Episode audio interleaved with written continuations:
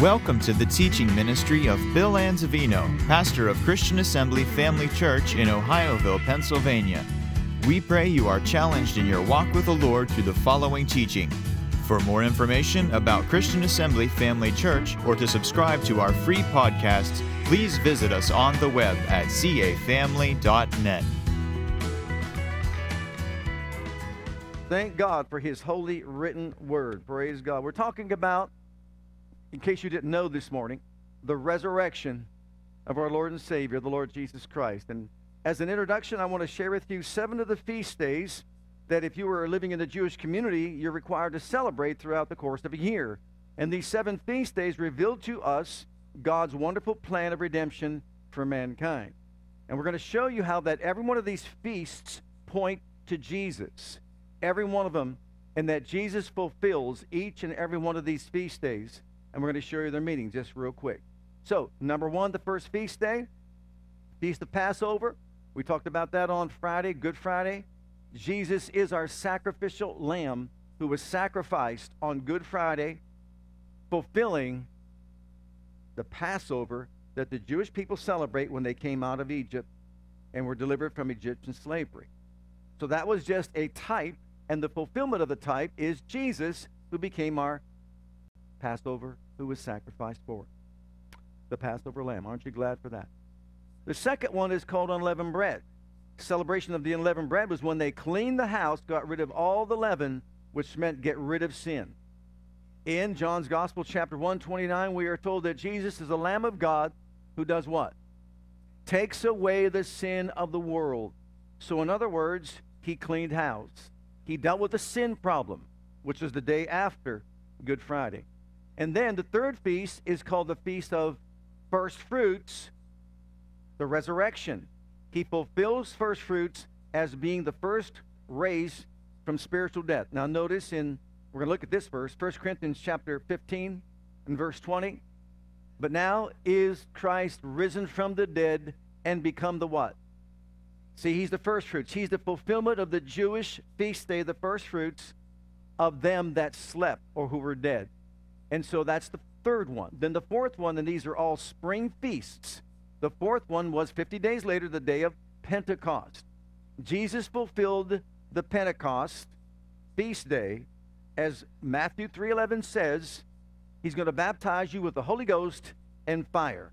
So on that day, on the day of Pentecost, praise God, he baptized him with the Holy Ghost and fire. So there we have the first four spring feasts fulfilled in the person of Jesus Christ. The last three are called the fall feasts. Anybody, not a trick question, what's between spring and fall? The rest of you? What is it called? And what takes place during the summer is the harvest, right? You sow in the springtime, you reap in the har- harvest throughout at the end of the summer. Okay, so we're living in 2,000 years of summer. How's your vacation? You've been enjoying the warm weather? 2,000 years on God's timetable have been summertime. And what are we doing? We're reaping the harvest. We're preaching the gospel, letting people know that Jesus is coming again. He's coming again soon. It's been 2,000 years. We know we've been saying it over and over and over and over again, but he's coming soon.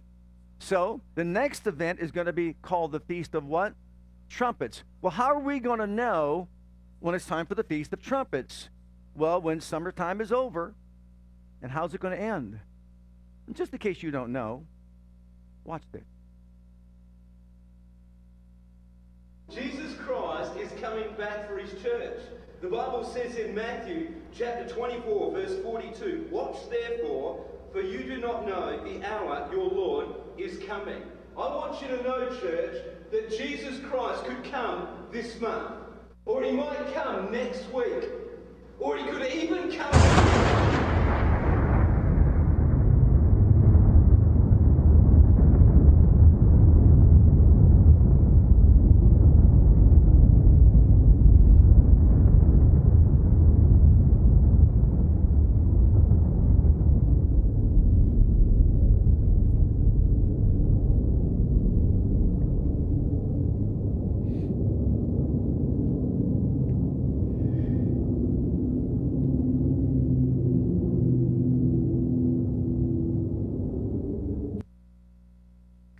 Prayer line forms here for heart palpitations.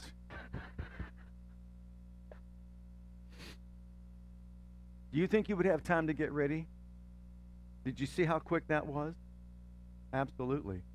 It can take place at any moment. Everything is positioned right now for that to take place at any moment. So you'll know when the Feast of Trumpets sounds. And how does Jesus fulfill that? Well, he is the high priest, and the high priest calls them off the harvest field to come in to Father's house.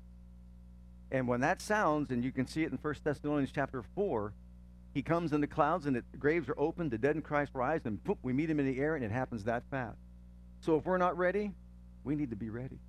Now, the next one is the tricky one. Notice atonement. This is the sixth one. The Day of Atonement really is the only fall feast that's already been fulfilled. Jesus entered into the, the uh, holiest place of all with his own blood and made atonement for our sin. But why is it there then? It's there because the Orthodox Jew has not received or accepted the blood of Jesus Christ as the atoning sacrifice for their sin. We who are either Gentiles who are born again or Messianic Jews who are born again as well, who have accepted the atoning blood of Jesus Christ, we've applied it to our lives.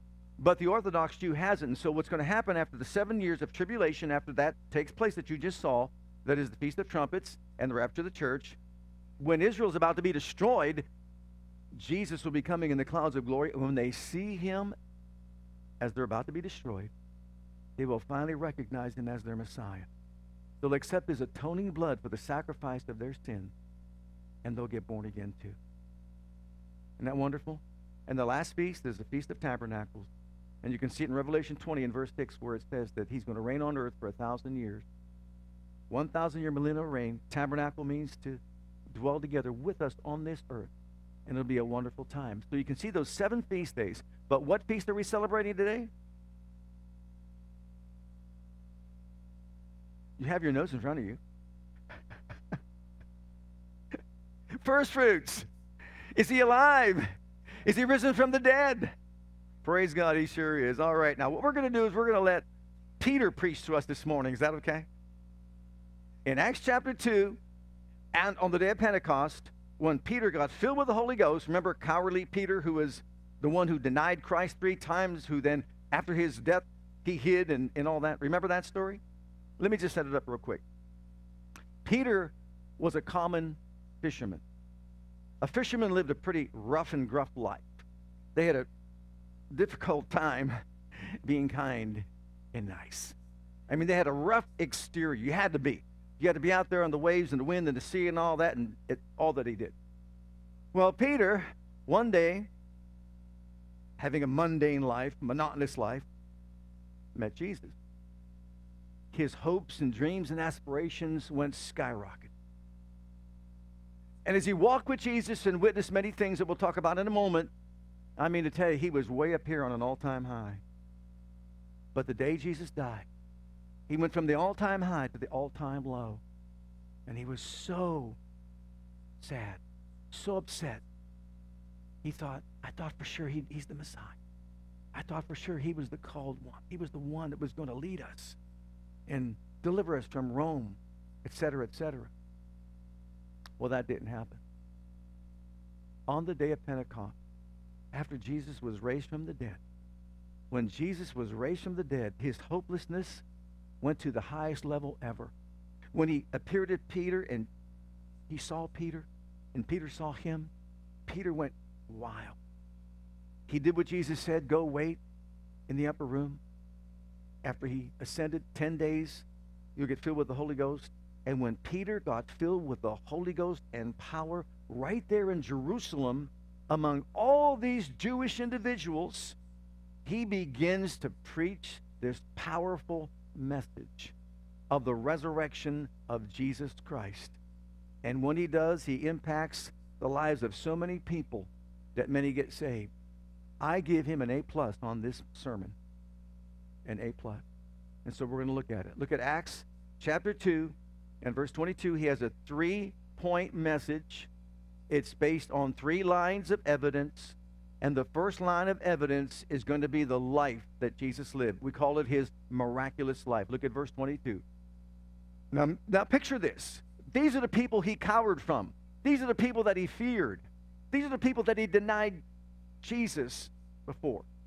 You men of Israel, hear these words Jesus of Nazareth, the man approved of God among you, notice, by miracles and wonders and signs, which God did by him in the midst of you, as you yourselves also know. Line one of his evidence is this his miraculous life. And look at Luke's Gospel, chapter 5, because this is where it began with Peter. Now remember, he's this lowly Peter. Peter's this fisherman, monotonous life, every single day out there on the sea catching fish every day. He had a family business. His brother worked with him, providing for the family. And here, before he ever, ever meets Jesus, this is what happened. Now, when he had left speaking, he said, he, Jesus asked to borrow Peter's boat. He toiled all night long to catch some fish. There were no fish to catch. And so they're now tired. They're weary. They were up all night long. Jesus asked to borrow his boat. He borrows his boat. Jesus preaches a message from his boat. And now it's over. And Jesus says this When he had left speaking, he said to Simon, Launch out into the deep and let down your, everybody say, nets. Notice it's plural, nets for a draft. And Simon answering said to him, Master, we've toiled all night, all the night and have taken nothing. Nevertheless, at thy word, at thy word, I will let down the what? What? Look at it again. The what? Is that singular or plural? What did Jesus say to do? Let down the what? That's more than one, isn't it? And what did he do? He let down one net, let down the net. A little bit of doubt there? Well, you have to understand he's a skilled fisherman. He knows fish. He knows fishing. He knows all about it. We toiled all night. There's nothing there. But at your word, I'll just go ahead and do it. I'll appease you. I'll let down the net. Okay. And when they had this done, oh, he said, We've taken nothing. There. I'll let down the net. When they had when they had this done, they enclosed a great multitude of fishes, and their net break. And they beckoned unto their partners which were on the other ship, and they that they should come and help them. And they came and filled both the ships so that they began to sink. And when Simon Peter saw it, he fell down at Jesus' knees, saying, Depart from me. I'm a sinful man, O Lord. You think Peter saw something he never saw before? Can you imagine this draft of fish that they caught? I believe that when Peter off, went off into ministry with Jesus and followed him throughout all his days, that that draft of fish, that catch of fish, provided for his whole family for the three and a half years that he was gone with Jesus. Because Jesus would never leave him without providing the need for his family. Now you imagine that. But that was the beginning of the miraculous life that Jesus demonstrated before Peter and all the others. It goes on to say that he healed the, the blind, the deaf, uh, the maimed were made whole, and the lame. And, and it goes on to say that Jesus, Peter watched him walk on water. You know, we can just throw that out there and say that. Try walking across the Ohio River one day. But imagine him watching him walk on water successfully. And about what about this? Not only did he walk on water, he wasn't even on the boat. When he started his journey, he was on the shore. He gets he walks on water throughout the night and he walks over to where they're at. They're having a storm and they're they're fearing for their lives. And Peter gets out, walks on the water with him, gets on a boat, and the boat all of a sudden is at the other. He watched translocation take place. He watched him turn water into wine. He saw him heal the sick, cleanse the leper, saw him raise the dead. And when Lazarus, who was dead four days. Now listen, if you're going to raise somebody from the dead, do it on the first day. Don't wait to the fourth day. It's harder. His body now is beginning to decay. And they're all there and they watch all these miracles take place. Wow. Peter appeals to the miraculous life of Jesus. And guess what? Even Jesus made mention of his own life. Look at John's Gospel, chapter 14. Believe me that I'm in the Father and the Father in me, or else believe me for the very works' sake. He's telling these religious leaders. If you don't believe me, believe my works, because they testify who I am. Look at the next one in chapter 10. Then came the Jews round about him, and they said to him, How long dost thou make us doubt? In, it actually means, how long are you going to keep us in suspense? Are you going to hold us in suspense? For if thou be the Christ, here's the question. If you're the Christ, well, just tell us plainly. Jesus says, I told you, and you believe not. The works that I do in my Father's name, they bear witness of me. So if you don't believe me, look at all the works. Have you ever seen someone open up the eyes of a blind man or a leper to be cleansed? Or someone who is maimed, who doesn't have a body part, is made whole? Or someone with a withered hand who's not, not formed, is deformed, and it, right before your eyes is made whole? You've seen all this take place. Believe my works if you don't believe me. And then look at John's Gospel, chapter 3. Here is a leader uh, in the, in the uh, Jewish faith. Nicodemus is his name. There was a man of the Pharisees named Nicodemus, ruler of the Jews. The same came to Jesus by night and said to him, Rabbi, we know that you're a teacher come from God. Well, how do you know? For no man can do these miracles that thou doest except God be with him. Jesus didn't even respond to the miracles. He said to him, Verily, verily, I say unto thee, except the man be born again, he cannot see the kingdom of God. Except the man be what? Born again, he cannot see the kingdom of God. So he begins to teach him about having a relationship with God through his blood. But that's another subject, and we'll talk about another time. Look at John's Gospel, chapter 11. The Pharisees and also the religious leaders of the day, the priests and all that. Then gathered the chief priests and the Pharisees a council and said, What do we? For this man doeth what? Many what? Many miracles. If so, if we let him thus alone, all men will believe on him. What a shame. And the Romans shall come and take away both our place and nation. Now the truth comes out. He's their Messiah. They can't see him as their Messiah. They can't see the works. I'm telling you, it's right before their eyes. They asked him, Don't hold us in suspense. If you're the Messiah, let us know. He goes, I told you. Any one of you ever tell your child, I told you?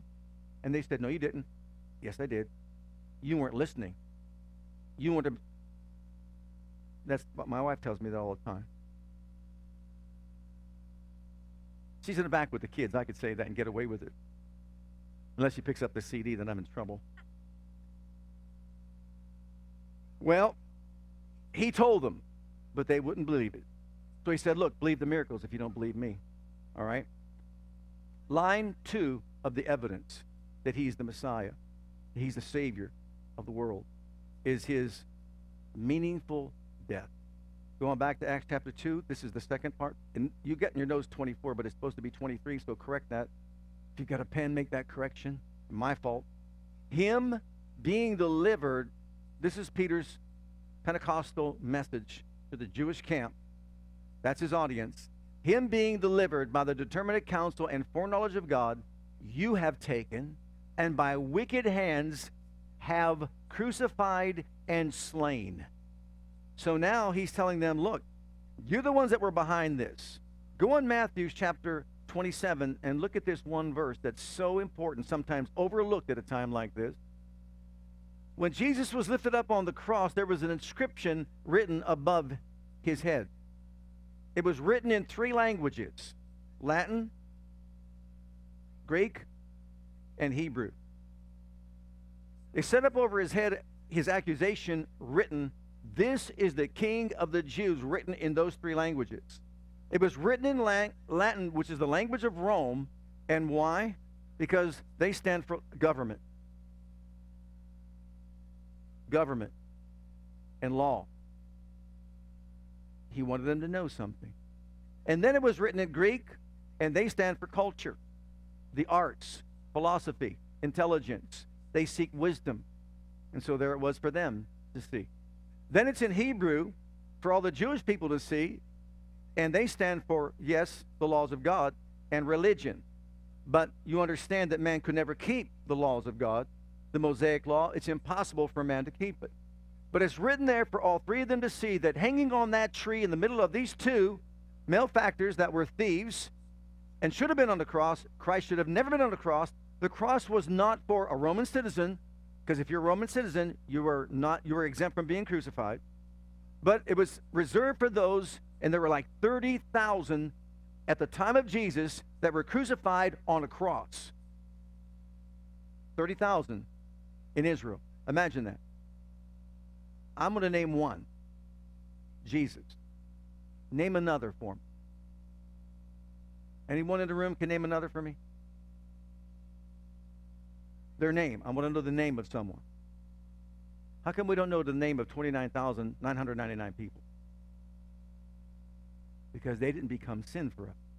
Because they're not the Passover lamb. We know one because he's the one that we tell time by. Amen? His name is Jesus.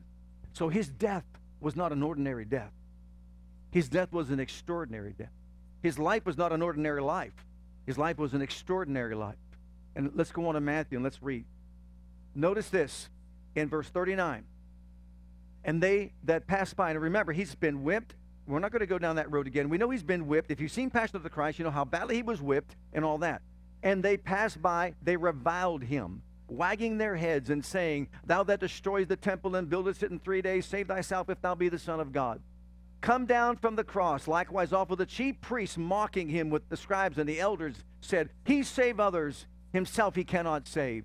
If he be the king of Israel, let him now come down from the cross, and we will believe him. He trusted in God. Let him deliver him now, if he will have him, for he said, I am the Son of God. The thieves also, which were crucified with him, cast the same in his teeth. He was, first of all, badly beaten and bruised and in awful pain because of what he suffered, right? Now he's got to withstand all the verbal abuse coming and spewing out of the mouths of all these leaders that saw what he did. You see, when you're hanging on a cross like that and you're stripped naked before the world to see, and you're not very high up off the ground, they spin on him. And all these chief priests, they thought, oh, we got him now. If he's if he's the one that could raise the dead, then how can he die? You see, it wasn't just an ordinary death. He chose to lay down his life. No one takes my life from me, he said. So I want you to just run this by your own thinking with me. While they're hurling all these statements and mocking him and criticizing him and being so cruel and so mean to him in that awful state that he was in, I can just listen to my Lord's thoughts. Friday's here, and you've had your way. God, say what you want, but Sunday's coming. Sunday's coming. Oh, glory. See, he knew. Go ahead, mock me. Go ahead, laugh at me. Go ahead, strike me. Go ahead, punch me. Go ahead, do what you want to do. Right now, I lay down my life, even for every one of you. So, Father, forgive them because they don't know what they're doing. But I just want you to know something. Sunday's coming. Sunday's coming. Hallelujah. Let's read on. It wasn't an ordinary death. Look at verse 45. Now from the sixth hour, there was darkness over all the land until the ninth hour. That's from 12 noon to 3 in the afternoon. Now, I want you to see this. Anybody else that you know that when they died, it became dark for three hours from noon to 3 in the afternoon? I don't think so. About the ninth hour, that's three in the afternoon, Jesus cried with a loud voice, Eli, Eli, lama sabachthani. That is to say, My God, my God, why hast thou forsaken me? Some of them that stood there, when they heard that, said, This man calleth for Elias. And straightway one of, the, of them ran and took a sponge and filled it with vinegar and put it on a reed and gave him drink. The rest said, Let be, let us see whether Elias will come to save him. Jesus, when he had cried again with a loud voice, yielded up the ghost, and behold, the veil of the temple was rent in twain from the top to the bottom. Let's stop there just for a minute.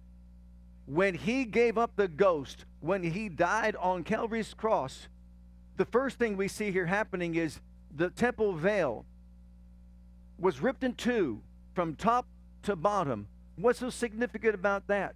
The temple was set up in such a way that on the outside you had the court of the Gentiles. Here's God in the holiest place of all. You got the court of the Gentiles. You've got the court of women. You've got the court of Israel, and you've got the court of the priests. And the high priest was the only one that can go beyond that veil right there to get to the most holy place in all the world on planet Earth. No one else is allowed there except the high priest. And that's where they did all their services, and that's where they once a year, on the Day of Atonement, can the high priest go in there and offer blood? And he better have the right blood. No one dare step in there. Holiest place of all.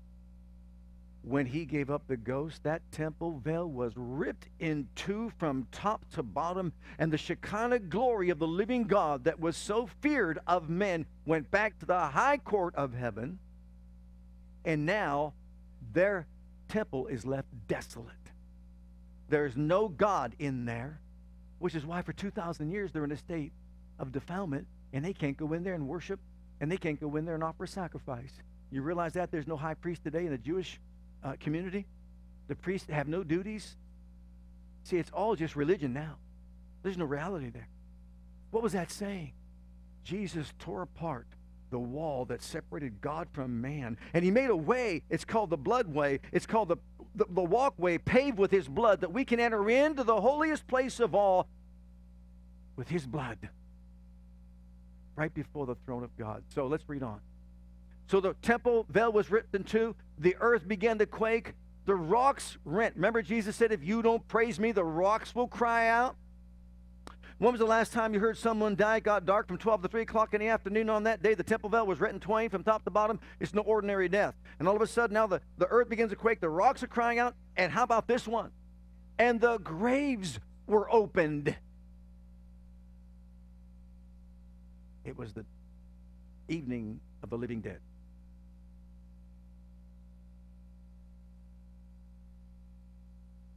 You'll get that in a moment.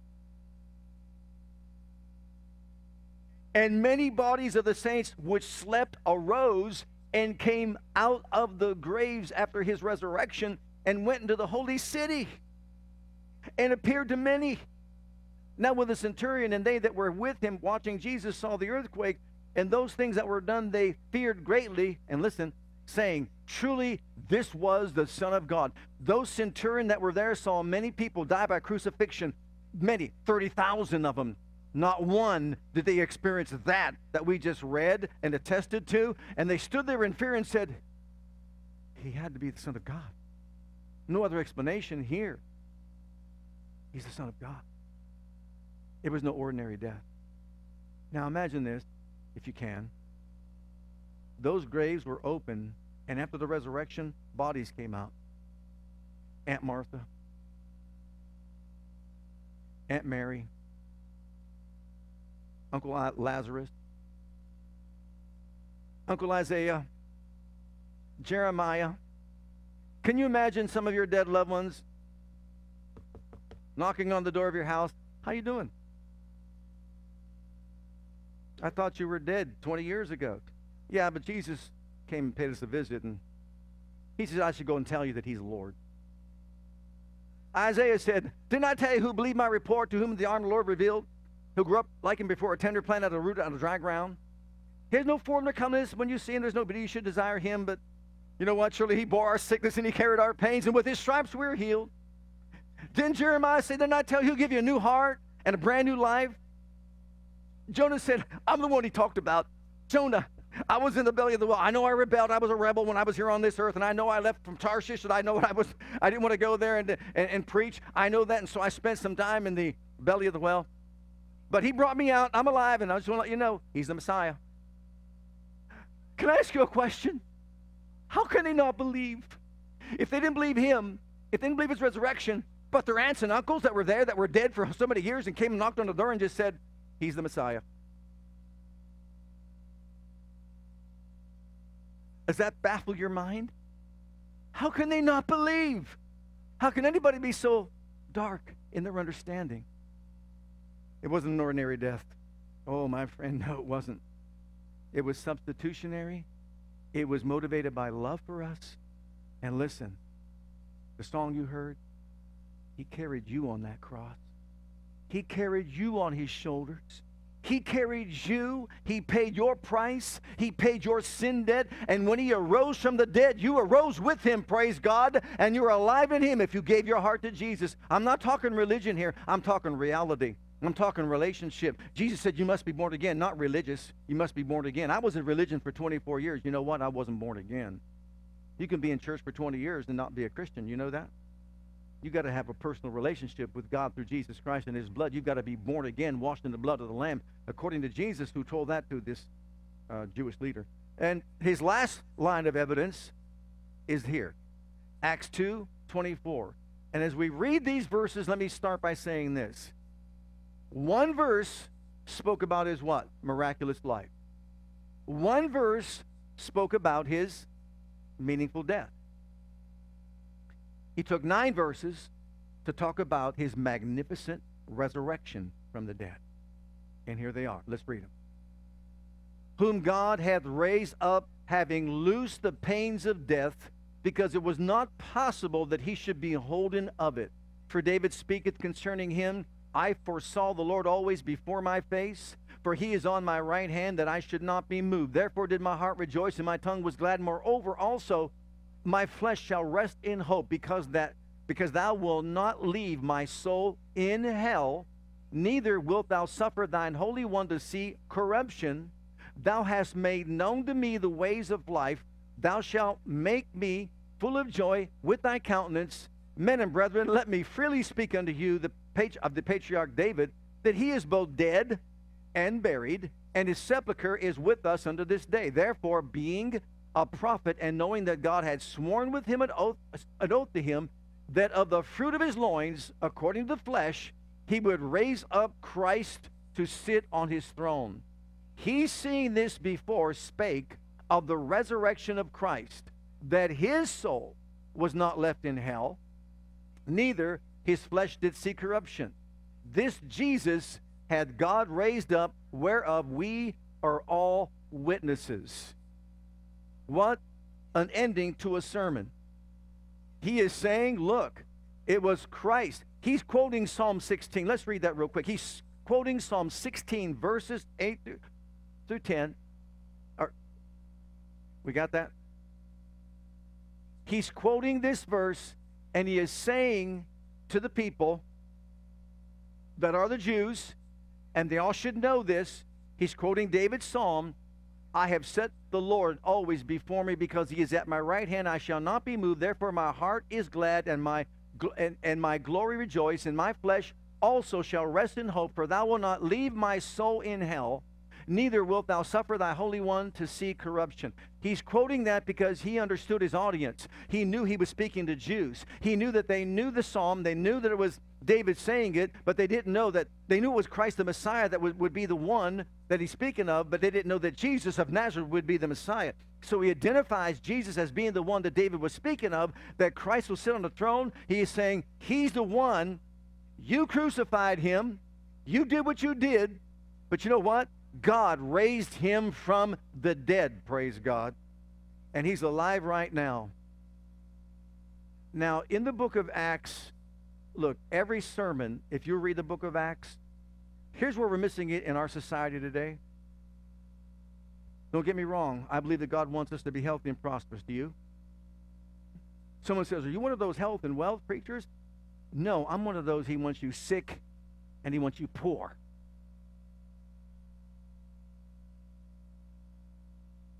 Think it through, people. I know people abuse it. Get up in the morning. How can I really be poor? Well, first of all, don't go to work. We'll have a conference next week. We'll set up a seminar. We'll teach you how to be poor and sick. Don't take care of your body. Wear yourself out. Don't eat right. Don't sleep right. You know, abuse it, etc., etc.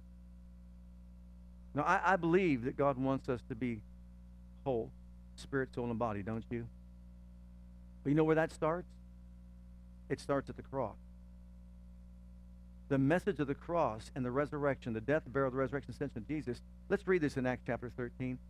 You read the, the book of Acts and you find out they preached the cross. And I'm going to quickly give you a testimony that I use on, on Friday night. Men and, children, men and brethren, children of the stock of Abraham, whosoever among you feareth God, to use the word of, the Lord, of salvation sent. For they that dwell at Jerusalem and the rulers, because they knew him not, nor yet the voices of the prophets, who should have known, which are read every Sabbath day, hmm, they have fulfilled them in condemning him. And though they found no cause of death in him, yet desired they Pilate that he should be slain. And when they had fulfilled all that was written of him, they took him down from the tree and laid him in a sepulchre. But God raised him from the dead. There's your message right there. And he was seen of many days of them which came up from Galilee to Jerusalem, who are who are his witnesses unto the people, and we declare unto you glad tidings, how that the promise which was made to the fathers, God had fulfilled the same unto us in their and their children, in that he hath raised up Jesus again, as it is also written in the second psalm, Thou art my son, this day have I begotten thee. And as concerning that he raised up uh, him up from the dead. Now no more to return to corruption. He said on this wise, I will give to you the sure mercies of David. This is a sermon that they're preaching everywhere they went. And what I mean is this I believe that God wants us to be cared for, provided for. He wants us to be healthy and, and, and provided for. He wants that. But if that's all we're listening to, then we're not listening to the true message of the cross. On Friday night, I shared this testimony. I think it bears repetition here this morning. There, it was it was the Oprah show when Oprah had her show, and the title of the show, the name of the show was "Women That Were Having Affairs with Married Men." And of course, she has a group of people up there, and there's an audience there. And one lady was just talking about the affair she was having with this married man, and she said it made her happy. She was extremely happy. Then, of course, it was opened up to questions, and she asked one, one of the ladies asked the question, "But what about morality?" Well, this woman was irate. Irate. Morality. She said, Look, I'm a Christian. I'm a Christian, she said. But I know I don't let my religion interfere with my personal life. Separation of church and state. She said, I serve a God who wants me to be happy. And because he wants me to be happy, and if this guy makes me happy, he's okay with the relationship. Is that Christianity 101? He wants me to be prosperous and healthy, but he doesn't want me to walk with him and keep his laws, statutes, commandments, and judgments.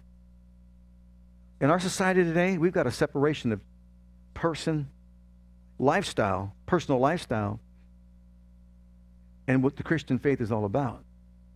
The cross is a place of surrender. Deny yourself, take up your cross, and follow me. Is the call of the cross, is it not? Absolutely. And so, if we died with him, we've been raised with him to the newness of life, and we're told to walk with him and follow him closely. Praise God. So, let's conclude this with Harry Houdini. Anybody know of Harry Houdini? The great escape artist? Did you ever see some of the video about Harry Houdini? How he would go underwater and have himself, you know, with handcuffs on and all that, and sort of, he would, you think he's going to just drown there, and somehow he gets out.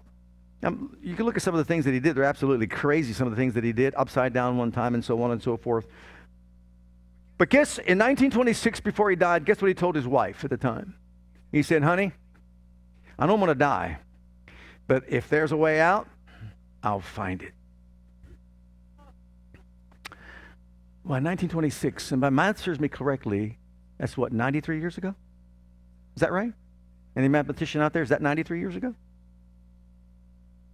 He's not out yet. He's not out yet. But I'll tell you, someone was and is 2,000 years ago, they nailed him to a tree.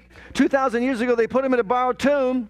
And 2,000 years ago, a 4,000 pound rock could not hold him back or hold him down. All the chains of darkness could not hold him down. Some angel came and put that rock where it needed to be, far away from that opening of that tomb. And praise God, he emerged from that grave alive, conquering death, hell, and the grave for every single one of us. He's alive today. Hallelujah. Can you say amen? Let's close it with these verses here in 1 Corinthians chapter 15. Look, the miraculous life, the meaningful death, and, and, and the magnificent resurrection of Jesus speaks to our hearts. And I want you to know that Roman law, Greek culture, and Hebrew religion could never do for us what the resurrection of Jesus Christ did for us 2,000 years ago. Look at this message of Paul to the Corinthian church. And remember, they were a very licentious church. Now, if Christ be preached that he rose from the dead, how say some among you that there is no resurrection of the dead? You think that that's something to wink at? You know, how many people today do not believe that Christ is alive? Someone at school told Andrew one day, Jesus isn't alive. He doesn't exist. And Andrew said, Oh, yes, he does. Think about it. There are so many don't even know he's alive. But if there be no resurrection of the dead, then is Christ not risen. And if Christ be not risen, then is our preaching vain, and your faith is also vain. Yea, we are found false witnesses of God, because we have testified of God that he raised up Christ, whom he raised not up, if so be that the dead rise not. For if the dead rise not, then is Christ not Christ raised. And if Christ be not raised, listen, your faith is vain. You're yet in your sins. Then they also which are fallen asleep in Christ are perished. If in this life we only have hope in Christ, we are all men most miserable. But now is Christ risen from the dead and become the first fruits of them that slept. Once again, the first fruits. He is alive and he is risen. And look at this next verse, how important this is that Paul gives to these people. If after the manner of men I have fought with beasts at Ephesus, what advantageth me if the dead rise not? Let us eat and drink. In our vernacular, we'd say, let us party. Let us chill. Let us have a great time. Just do your own thing. Live your own life. Ignore what God said. If it feels good, do it. You know what Paul was saying? If there's no resurrection from the dead, throw your book away, your Bible away, your Torah away, your Quran away. Throw it all away. There's no need to be here today because if that's it, when you die, you go back to the dust of the earth and that's it. You don't exist anymore, period. Unless you're like those that believe you float around in outer space and wait for reincarnation and come back as a frog.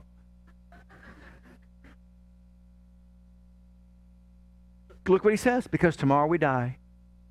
In other words, we'd be foolish to live a righteous, holy, godly life on this earth and not just experience what you want. That lady was having a wonderful time with her lover because it made her feel good. Well, you know what? She'll give an account one day of that. She will. There is a resurrection from the dead, and there is a righteous judge that we're going to stand before. And let's close it with this scripture in Daniel chapter 12. Are you ready for it? And many of them that sleep in the dust of the earth shall awake, some to everlasting life, and some to shame. And notice the word everlasting contempt. And why do I point that out? Because there are those that say, when you die, that's it, it's over. Or there's a short time of punishment, that's it, that's uh, it's over. Notice the word everlasting contempt. And they that be wise, are we wise this morning? We got three wise people here this morning.